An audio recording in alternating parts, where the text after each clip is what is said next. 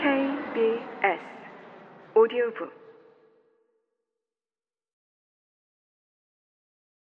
자유시장이 전제하는 평등은 사회적 협동의 결과물인 번영을 구성원들에게 공정하게 배분하는 것이다. 시장의 효율성은 우리가 나눌 파이가 충분한 정도인가의 문제라면 평등의 문제는 이 파이를 어떻게 분배할 것인가의 문제다. 고용시장과 취업시장에서 실업은 일시적 요인에 의해서 일어나는 것을 제외하면 사람들이 원하는 일자리가 없다는 것을 말한다. 파이가 충분하지 않을 때 시장은 왜곡된다. 왜곡된 시장은 파이를 공정하게 배분할 제도를 망가뜨린다. 과거 사람들이 기피하는 3D 직종 중 하나로 불리던 환경미화원 채용시험은 왜곡된 시장의 모델을 제시한다.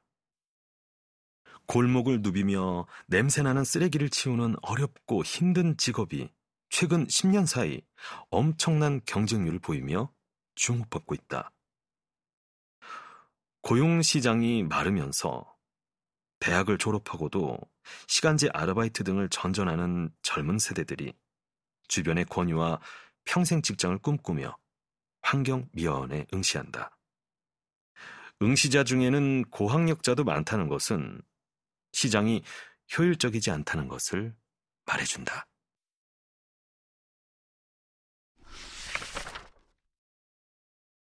왜 환경미화원이 되는 게 국가고시만큼 힘들게 되었을까? 뽑는 인원은 적은데 많은 사람이 몰리기 때문이다. 파이가 작고 분배해야 할 대상이 과도하게 많으면 경쟁은 시장의 특성인 다원성을 심각하게 파괴한다. 과거에는 40대 사람들이 지원했다면 지금은 연령 제한을 없애는 경향이 있다. 환경미화원 채용의 중요한 것은 학력이 아니라 체력이다. 환경미화원을 선택한 사람들이 포기해야 할 기회 비용이 적다면 시장의 다양성은 그만큼 줄어든다. 환경미화원밖에 할 수 있는 일이 없다는 것은 기회 비용이 없다는 것을 의미한다. 이런 상황에서의 경쟁은 효율성을 파괴하는 초경쟁일 수밖에 없다. 환경미화원 일을 하려면 체력이 제일 먼저 뒷받침돼야 하므로 채용시험은 주로 체력시험으로 이루어진다.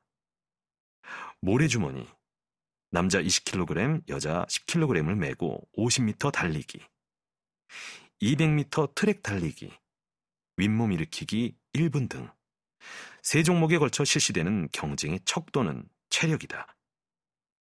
환경미화원은 공무원과 동일한 만 60세를 정년으로 하고 입사 시 연봉도 고정 상여금을 포함하여 5천만 원을 훨씬 웃돌기 때문에 경쟁이 치열하다. 이처럼 무한 경쟁이 벌어지는 곳에서는 언제나 공정성 시비가 일어난다. 환경미화원 채용시험을 준비하는 체력학원에서 환경미화원 채용시험 달리기 때문에 시험 전 약물을 복용한다는 소문이 돌면서 도핑 테스트를 도입해야 한다는 목소리가 커지고 있다고 한다. 경찰이나 소방관처럼 약물 사용을 통한 부정행위를 막는 것이 공정이라고 인식되는 것이다.